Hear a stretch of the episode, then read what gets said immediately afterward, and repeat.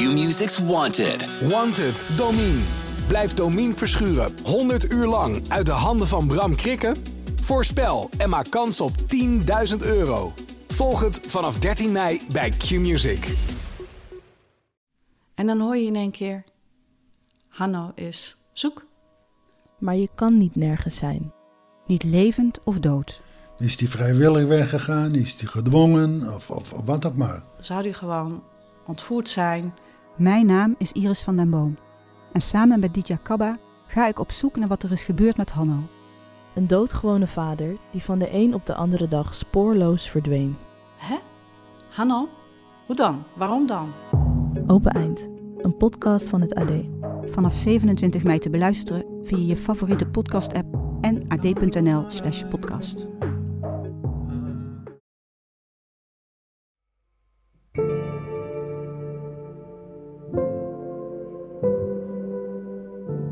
Stel je voor, je woont met je partner op een grote boerderij. Jullie kinderen spelen op het erf, de honden snuffelen rond het huis en in de wei staan koeien. Het was hard werk om hier te komen, maar nu is het precies zoals je het je als kind had voorgesteld. Maar dan breekt brand uit. Het lukt je om koeien vanuit de brandende stal in veiligheid te brengen. Je gezin komt met de schrik vrij en zelf loop je slechts een brandwond op. Maar dan volgt nog een brand. Dit keer lukt het je niet om alle runderen te redden. En de branden gaan door. In minder dan een maand tijd is het vier keer raak. Iemand probeert jouw veilige plek, jouw met liefde opgebouwde bedrijf waar je altijd van droomde, van je af te nemen. Iemand brengt jou en je gezin bewust in gevaar. Je trouwe hond, die jou eerder nog wekte bij een brand, sterft zelfs in de vlammen. Het moet wel iemand zijn van dichtbij. Iemand die opvallend goed de weg kent op het terrein. En welke rol speel je eigenlijk zelf? De brandweer blijft maar af en aanrijden om grote branden te blussen. Grote branden die in 2018 uitbreken in de Kromme Rijnstreek, ten zuidoosten van Utrecht. Vooral aan de Hollende Wagenweg in het kleine Werkhoven is het raak. Met zelfs vijf branden op één terrein. En ook in 2019 is er brand. Op vijf verschillende locaties breekt er negen keer brand uit. En alle branden zijn in meer of mindere mate te linken aan één boer, Gert Snitselaar. Hoe konden al die branden uitbreken op het terrein van die ene boer? Moest hij boeten omdat hij in een christelijke omgeving uit de kast was gekomen, zoals hij in eerste instantie zelf suggereerde? Waren de branden misschien gericht tegen een van zijn trouwste werknemers? Ging het om zijn schatrijke investeerders? En wat is de rol van een brandweerman die ineens niet meer mee mocht blussen op de boerderij van Gert? Of was Gert zelf verdacht? Wij zijn Marco Gerling En Josselin Gordijn, journalisten bij het AD. Gefascineerd door de gebeurtenissen doken wij in deze zaak. We zoeken antwoord op die ene vraag. Wie stak het vuur aan? Onze opmerkelijke zoektocht naar antwoorden resulteert in de podcast die je nu beluistert. Dicht op het vuur. Dit is aflevering 1. De boerderijbranden.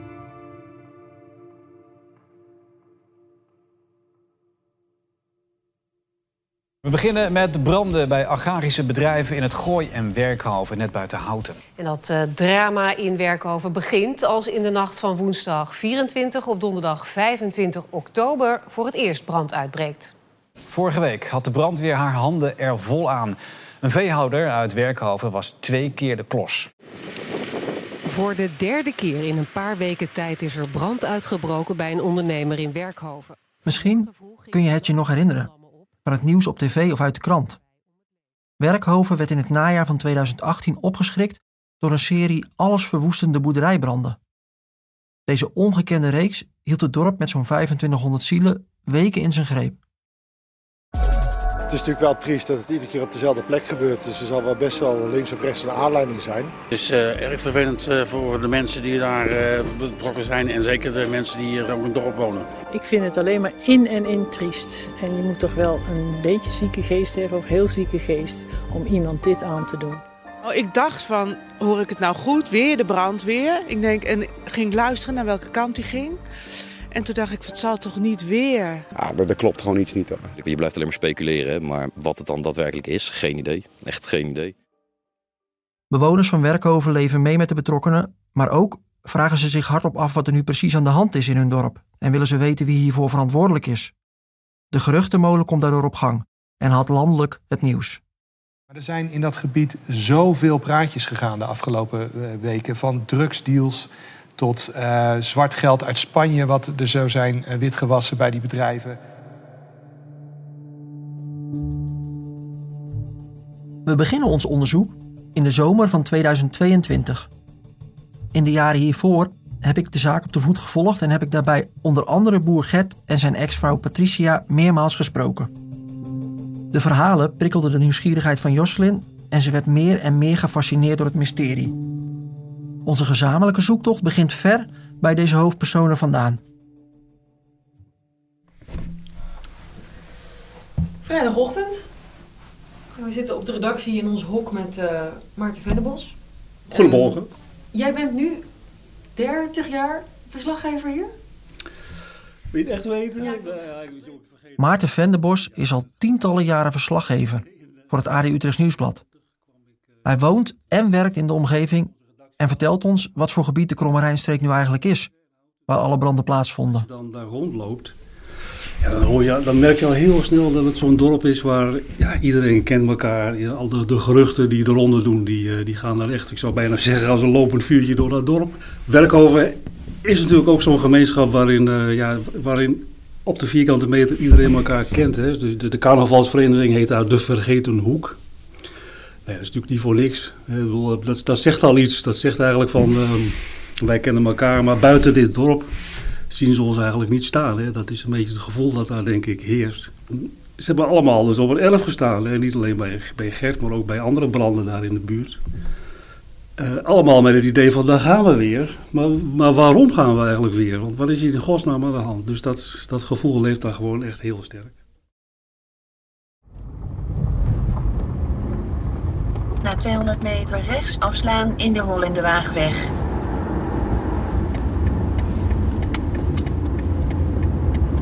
We rijden nu op een smal weggetje met aan beide kanten auto's. En overal waar je kijkt staat wel een fruitboom of is een fruitboomgaard. En tussen al die boerderijen, die toch redelijk oud zijn allemaal, in ieder geval van vorige eeuw, duikt opeens een groot landhuis op. Een landhuis tussen de landerijen met erachter heel veel terrein. Na 200 meter heeft u de bestemming bereikt. Maar verder niks meer. Daar stonden ooit de stallen van Nature's Best en van de runderen. En nu U heeft de bestemming bereikt. Hebben we de bestemming bereikt en is het landhuis.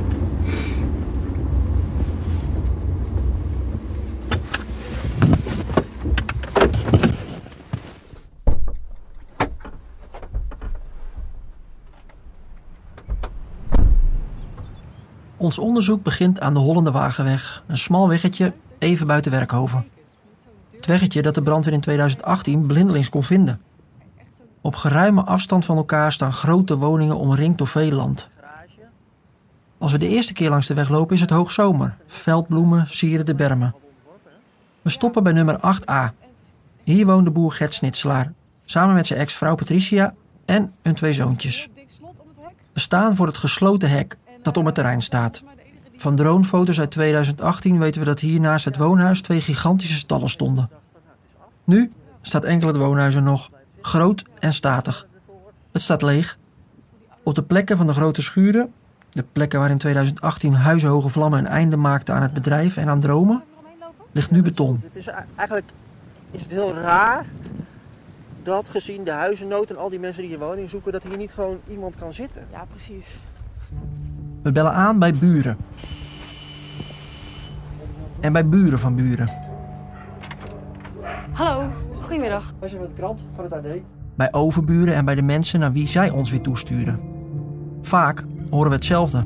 Gert wordt omschreven als een dubieus figuur. Hij woonde even buiten het dorp en maakte geen deel uit van de in onze ogen toch wel hechte gemeenschap Werkhoven. Een Norse man horen we vaak en afstandelijk. Veel inwoners lijken te denken dat hij zelf wel eens iets te maken zou kunnen hebben met de branden. Waar rook is, is vuur, zeggen ze. En toen die boer opgepakt was, stopte de branden. Dus hij zal er wel wat mee te maken hebben. Andere mensen zeggen dat de boer zo dol was op zijn dieren dat hij die nooit in gevaar zou willen brengen.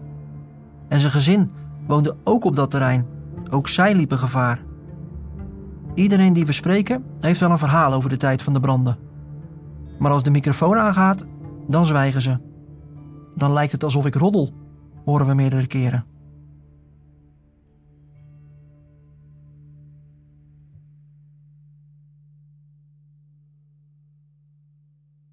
Ik heb zelf gereageerd op de melding van een woningbrand. En nou, wat ik dan doe als fotograaf is, ik, ik aanschouw wat er gebeurt. En op dit moment was dat dus dat de brandweer al aan het opruimen was. Niet alleen de hulpdiensten rijden af en aan naar de Hollende Wagenweg.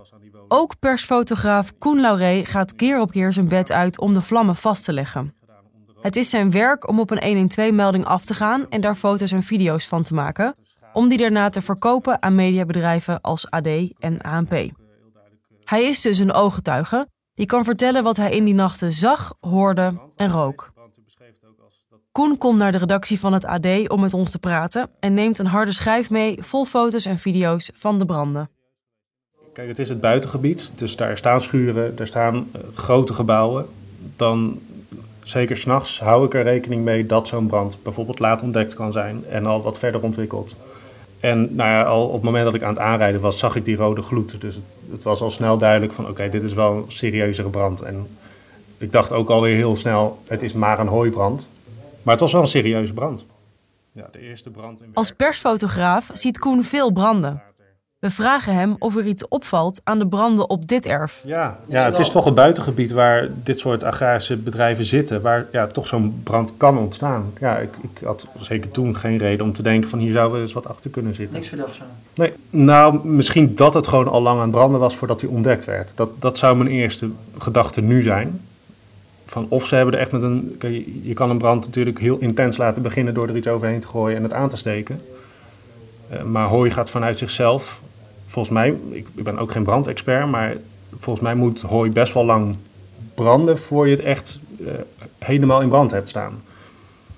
En we zitten nu in oktober, dus volgens mij extreme droogte zal het ook niet geweest zijn. Koen heeft dus wat vragen, maar zoekt er verder niet veel achter. Als de brand onder controle is, pakt hij zijn spullen en gaat terug naar huis. Tot zover één, voor hem, vrij normale nacht. Maar dan gaan we twee dagen later weer die melding krijgen, weer s'nachts. En welke dag hebben we het dan over? 27 oktober gaan we dan naartoe. Die vorige was 25 oktober. En dan is er weer een grote brand. Ik heb het ook in de titel gezet, weer grote brand. En nu zag ik echt al vanaf het rondweg Houten al... Dit is groter dan van de week. De rookpluim die er vanaf kwam was echt veel groter. En nu duidelijk wel een, een schuurbrand. Koen loopt naar de achterkant van de schuur. Hij filmt brandweermannen die bezig zijn een hevige brand te blussen. We zien op de beelden dat de vlammen huizenhoog zijn. Koen weet dat er in deze schuur een heleboel stieren staan. Als er niet wordt ingegrepen, zullen die op afschuwelijke wijze omkomen. Eigenlijk wat ik ging zien was dat de brandweer in die stal aan het blussen is. Uh, maar ook een boer die daar naar binnen ging om die, die dieren daaruit te, te, krijgen. Een van de boeren, ik zie nu nog niet zo goed of dit meneer Snitselaar zelf is. Maar die gaat eigenhandig, dus zonder ook met de brandweer samen. Hij gaat alleen die stieren naar buiten proberen te krijgen, of in ieder geval naar voren halen. De boer die Koen bezig ziet in de stal is Gert. Met een shovel rijdt hij, met gevaar voor eigen leven, brandend hooi weg van zijn dieren. Hij raakt hierbij gewond aan zijn linker onderbeen. Twee keer brand dus, kort achter elkaar, op hetzelfde terrein. Dat maakt Koen eigenlijk nooit mee. Hoe zoekt hij na zo'n avond naar verklaringen? Dacht hij al een brandstichting? Want ook hier, kijk, het, het is misschien nu weer terugdenken, denk je misschien, ja, het is niet realistisch om dat te denken, maar toen had het best kunnen zijn dat er kortsluiting was ontstaan in die schuur. En dat had de oorzaak kunnen zijn van de eerste brand, maar ook van deze brand. Ik dacht niet meteen van hier is sprake van brandstichting. Ik dacht eerst nog, ze hebben het gisteren niet goed genoeg uitgemaakt. Maar dit, dit woedde zo flink dat dat ook eigenlijk niet meer kon. Dat het, dat, dat, je zag net hoe nat dat hooi was. Van dat, dat dat niet goed uit was. Ja, was, dat was eigenlijk geen, geen reëel scenario. Hier slaan de vlammen echt uit het dak. Twee weken lang blijft het stil. Maar dan gaat Koens Pieper weer. Om kwart over vier s'nachts. Er is weer brand op de Hollende Wagenweg. gaan we inderdaad 11 november 2018 uh, daar naartoe. Ja, dit is de tweede schuur. Dit is de eerste schuur waar we net naar hebben gekeken. Hier stonden die stieren. Dus dit is het droombeeld van de derde brand. Eigenlijk al in de loop van de uh, ochtend is dit geweest. Ja, en die, je ziet al, die is echt van voor tot achter staat die volledig in brand. Helemaal ingestort. En de, eigenlijk hebben ze bij die, de, de, brand, de eerste brand nog redelijk deel kunnen behouden. Maar bij die tweede brand is dat uh, niet gelukt.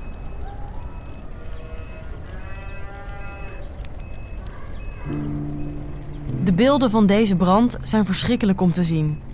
We zien vlammen, meters hoog en meters lang achter elkaar. Ze lijken de grote schuur haast op te eten. Tijdens deze brand gebeurt wat de boer eerder juist had weten te voorkomen. Er komen runderen om. Veel runderen. In eerste instantie meldde het AD rond de 30 koeien en 20 stieren, maar nu weten we dat het er honderden zijn geweest. Een deel van de dieren overlijdt direct door de vlammen. Een andere groep stieren kan worden losgelaten op het land, maar zij verwonden zichzelf of elkaar zo erg dat ze een dag na de brand meegaan op transport met de laatste groep runderen. Die groep loopt zulke ernstige brandwonden op dat ze moeten worden afgemaakt.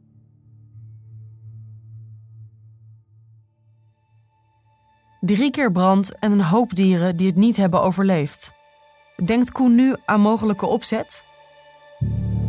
Ja, en hier kwam natuurlijk wel het vermoeden van hier, dit is wel heel toevallig. Van dit, dit kan eigenlijk niet. Hoe goed je bedoelingen ook zijn en hoe positief je ook wil denken van hè, ook hier kan je het scenario bijvoorbeeld kortsluiting weer op loslaten. Maar je krabt ook meteen achter je oren met de realisatie van mm, ja, een beetje gek. Dit is geen toeval geweest. Maar het houdt niet op. Er breekt weer brand uit. Ditmaal in het woonhuis. Ja, dit is, hier zijn de schuren dus uitgebrand en nu is brand gemeld in die woning. De, de, echt de woning waar dan waarschijnlijk zijn gezin uh, heeft gezeten. Een kleine brand die snel geblust kon worden. Maar ook dit is niet de laatste brand. En dan hebben we uh, 15 dagen later, ik zeg even twee weken, komt die brand nog een keer terug. En nou is er wel rook. Weer in die woning waar ze dus twee weken eerder ook voor de deur stonden. Komt rook uit het benedenstuk van de woning? Ja, ja dat is waarschijnlijk een, een deur die, die de brandweer heeft opengezet. Aan het einde van de nacht keert Koen terug naar huis. Maar de volgende dag belt een journalist van het AD hem op. En dan in de middag kreeg ik een telefoontje van een van jullie collega's van het AD om toch even terug te gaan naar die locatie. Om nog even te, gewoon een beeld te maken van hoe ziet het daar, daar nu uit. Dat was een voltreffer, want wie werd daar aangehouden? Dat was de boer. Wat mij toen opviel toen ik daar stond, ik zat alweer in de auto, dat er een politiewagen aan kwam rijden en dat er nog twee andere mannen in gewoon burgerkleding daar. Ik, ik, ik voelde gewoon aan alles dat ze iets aan het, aan het afspreken waren. Die politiewagen kwam daar aan, een busje. Die reed het terrein ook op. En naar de achterkant van die woning. Nou ja, en het gevoel bleek juist, want dat bleek dus het moment dat hij in ieder geval werd aangehouden. Hij werd meegenomen door de politie, geboeid zelfs. Voor mij was dit eigenlijk pas echt het eerste moment dat ik echt dacht van, het zal toch niet echt het geval zijn?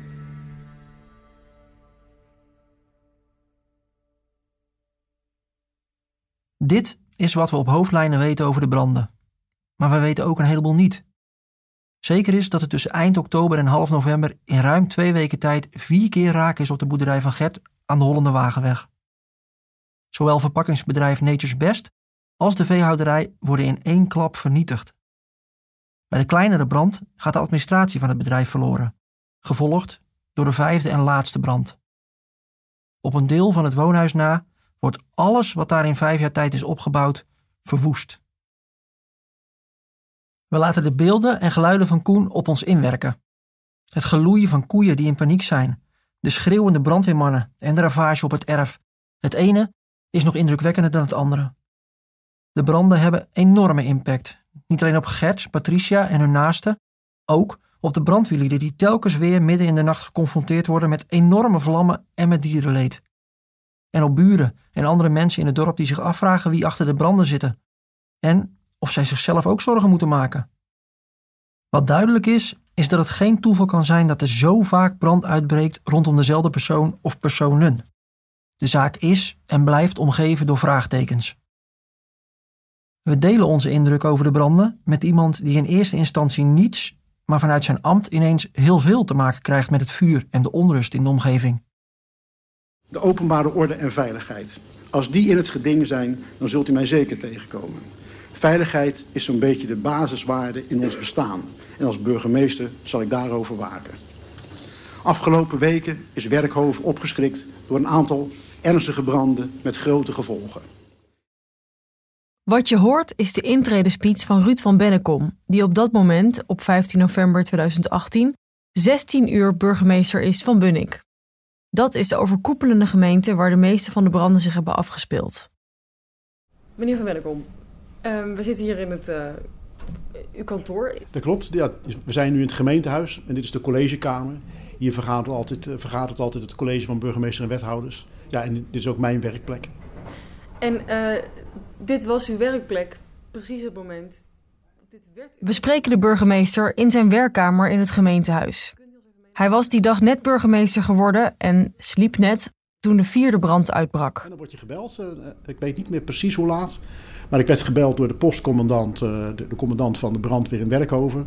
De, voor mij voor het eerst in functie dat je, dat je wordt gewekt. Uh, en dan ben je behoorlijk slaperig, kan, kan ik vertellen. En hij, ja, hij vertelt dat er weer brand is geweest. Dit keer een niet zo ernstige brand voor de brandweer hè, in, het, in, het, in het woonhuis. De burgemeester woont op dat moment nog niet in Bunnik, maar op drie kwartier rijden verderop. Toch besluit hij in zijn auto te springen. En hij rijdt door de donkere nacht naar de Hollende Wagenweg in Werkhoven.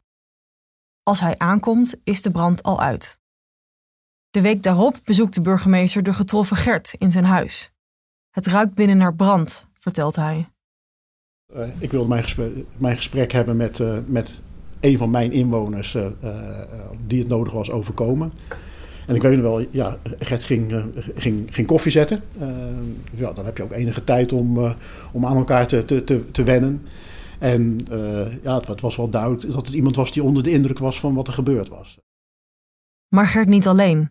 Het normaal zo rustige dorp staat op zijn kop door de gebeurtenissen. Ik ben ook bij buren geweest aan de Hollende Wagenweg. Ja, en dan merk je wel van, hé, hey, uh, uh, ik kan de volgende zijn die aan de, aan de beurt is.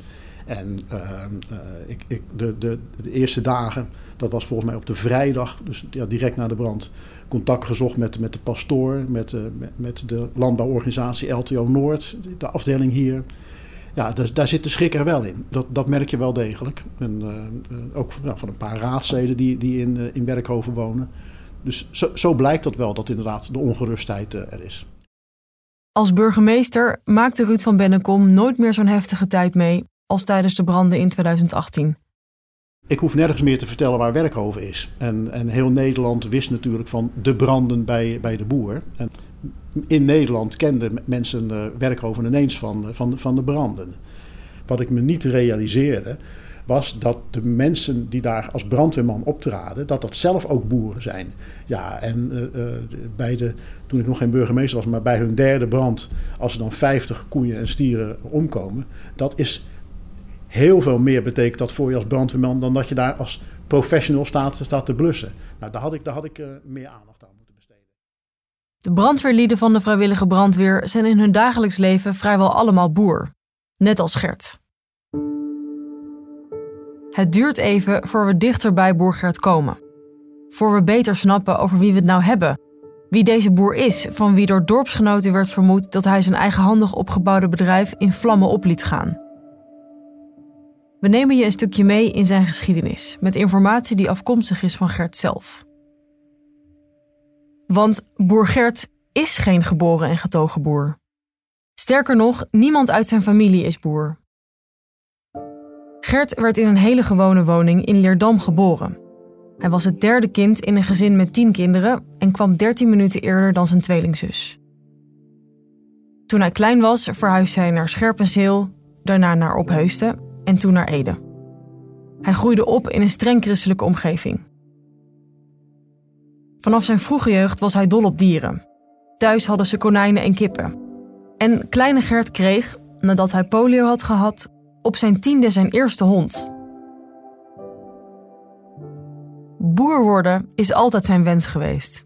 Het buitenleven, bezig zijn in de natuur, werken met dieren, dat was wat hij wilde. Maar omdat hij geen familie in de boerensector had, kon hij niks met die droom. Want hoe kom je aan een boerderij? Zijn volgende plan was dierenarts worden, maar hij was niet goed genoeg in exacte vakken. Vervolgens belandde hij op jonge leeftijd op de boekhoudafdeling van een bedrijf. Op zijn achttiende is hij het zat en besluit dat als hij geen eigen boer kan worden, hij wel voor een boer kan werken.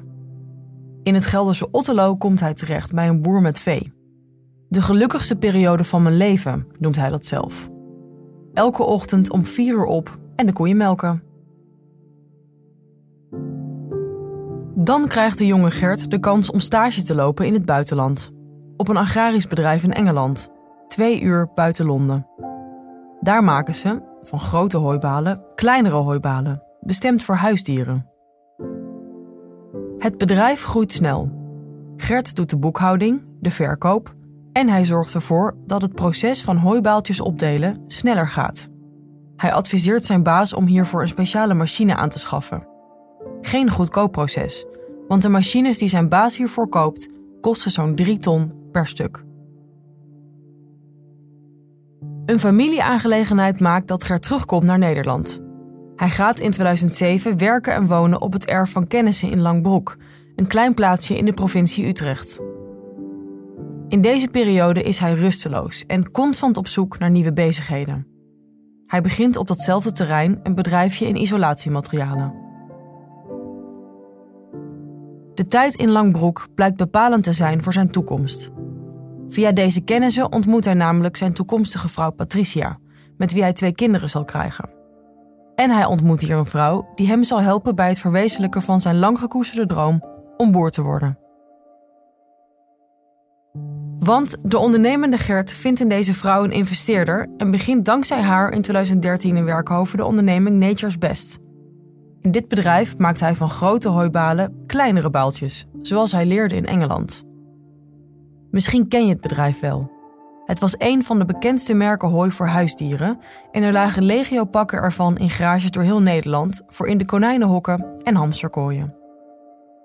Het plastic om de hooibaaltjes wordt gekenmerkt door een geel logo, met daarop een paard en wagen en een boer die hooi op de kar schept. Daarnaast houdt Gert vee. Op het hoogtepunt van die veehouderij staan zo'n 800 stieren in de enorme stallen. Het is een absolute droom die uitkomt. Hij staat aan het hoofd van zijn eigen boerenbedrijf. Maar dan breekt er brand uit. Vijf keer daar op de Hollende Wagenweg. Op 1 december 2018 is het Gert die hiervoor wordt opgepakt. De inwoners van Werkhoven zijn verbijsterd door deze serie branden, want de ravage is gigantisch. Alle schuren en loodsen die hier op het terrein staan zijn bij de branden volledig verwoest. En ook het woonhuis is na de brand van gisteravond onbewoonbaar verklaard. En dus wilden de mensen hier maar één ding en dat is duidelijkheid over wat hier nu aan de hand is. En ze hopen dat nu de eigenaar van deze woning is opgepakt als verdachte in deze zaak, dat er eindelijk rust komt. Rust in het dorp. Gert wordt dus gearresteerd na vijf branden aan de Hollende Wagenweg. Maar dan pas blijkt dat de politie hem ook verdenkt van brandstichting op een tot dan toe onbekende tweede locatie. Deze brand vond al plaats voor de branden in Werkhoven. Een brand in een boerderij in het nabijgelegen Koten, waar personeel van Gert woonde. Koen was ook bij deze brand aanwezig. Het was een brand die was serieus geweest in een woning in het buitengebied. En wat wel opviel was dat de politie hier meteen in de omgeving onderzoek ging doen. Ze gingen, hier zijn ze bij een auto aan het kijken onder de motorkap. Nou, dat is misschien een rare combinatie natuurlijk bij een woningbrand. Toch staat Gert zes dagen na zijn arrestatie alweer op straat. De onderzoeksrechter, die zelf komt kijken naar de situatie in en rond de woning aan de Hollende Wagenweg, vindt dat er te weinig bewijs is om hem in de cel te houden. De brandenreeks lijkt voorbij. Gert verhuist van Werkhoven naar het Gooi, een dorpje in de gemeente Houten, slechts een paar kilometer verderop.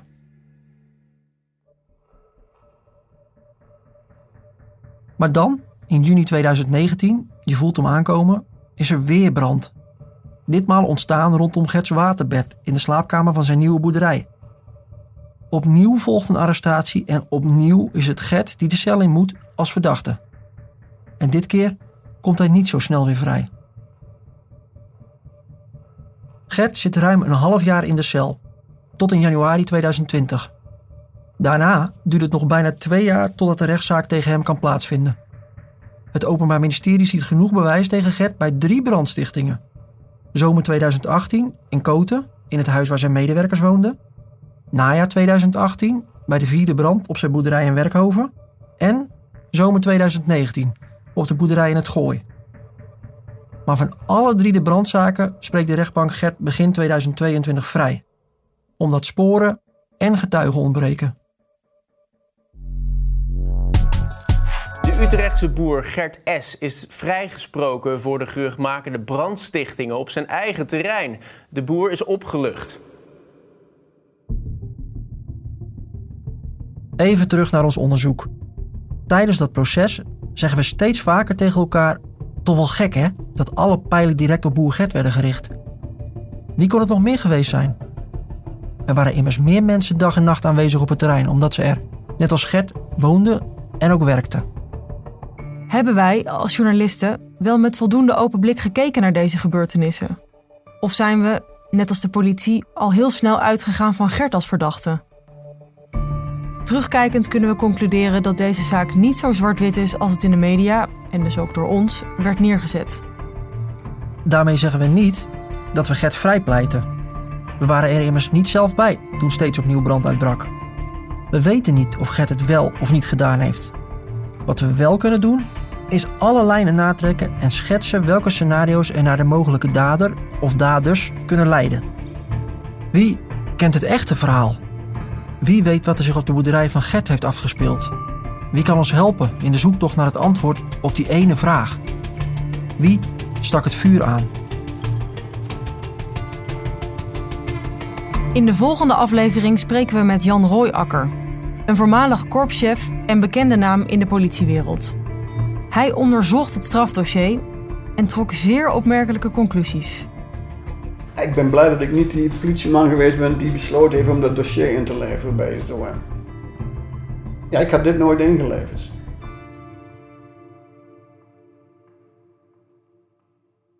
Dit is een productie van AD Utrecht Nieuwsblad, het AD en de aangesloten regionale dagbladen. Deze podcast is gemaakt door Josselin Gordijn en Marco Gerling. Montage, sounddesign en compositie is gedaan door Daniel de Boy. Eindredactie Peter Koop en Kevin Goes. Het artwork is van Mark Rijntjes. Content management werd gedaan door Kelly de Jong en projectmanagement door Claudia van der Erven. Wil je meer podcasts van het AD horen? Ga dan naar ad.nl/podcast. Bij het maken van deze aflevering is gebruik gemaakt van fragmenten van RTV Utrecht en Hart van Nederland. Ken je Richard de Mos? Die ooit zo'n succesvolle Haagse wethouder die alweer jarenlang als corruptieverdachte door het leven gaat. Binnenkort begint de rechtszaak. De media spreekt over de grootste corruptiezaak die Nederland ooit gekend heeft. In de podcastserie OO de Mos onderzoek ik, Niels Klaassen, de methode de Mos. Dan haalt hij het op en dan zeggen ze cliëntisme. Ja, wat moet hij dan? Wat moet hij dan? Ik sprak aanhangers, critici, de Mos zelf en probeer antwoord te geven op de vraag welke belangen hij nu werkelijk dient. Netwerkcorruptie. Dan geloof ik niet in naïviteit eerlijk gezegd. Die van zijn 30.000 kiezers of toch vooral die van een handvol rijke ondernemers die de partijkas spekken. Beluister vanaf nu OO de Mos via ad.nl slash podcasts of in je favoriete podcast app.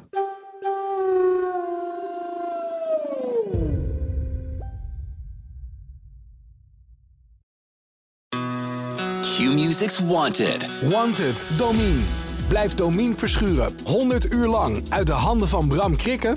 Voorspel en maak kans op 10.000 euro. Volg het vanaf 13 mei bij Q-Music.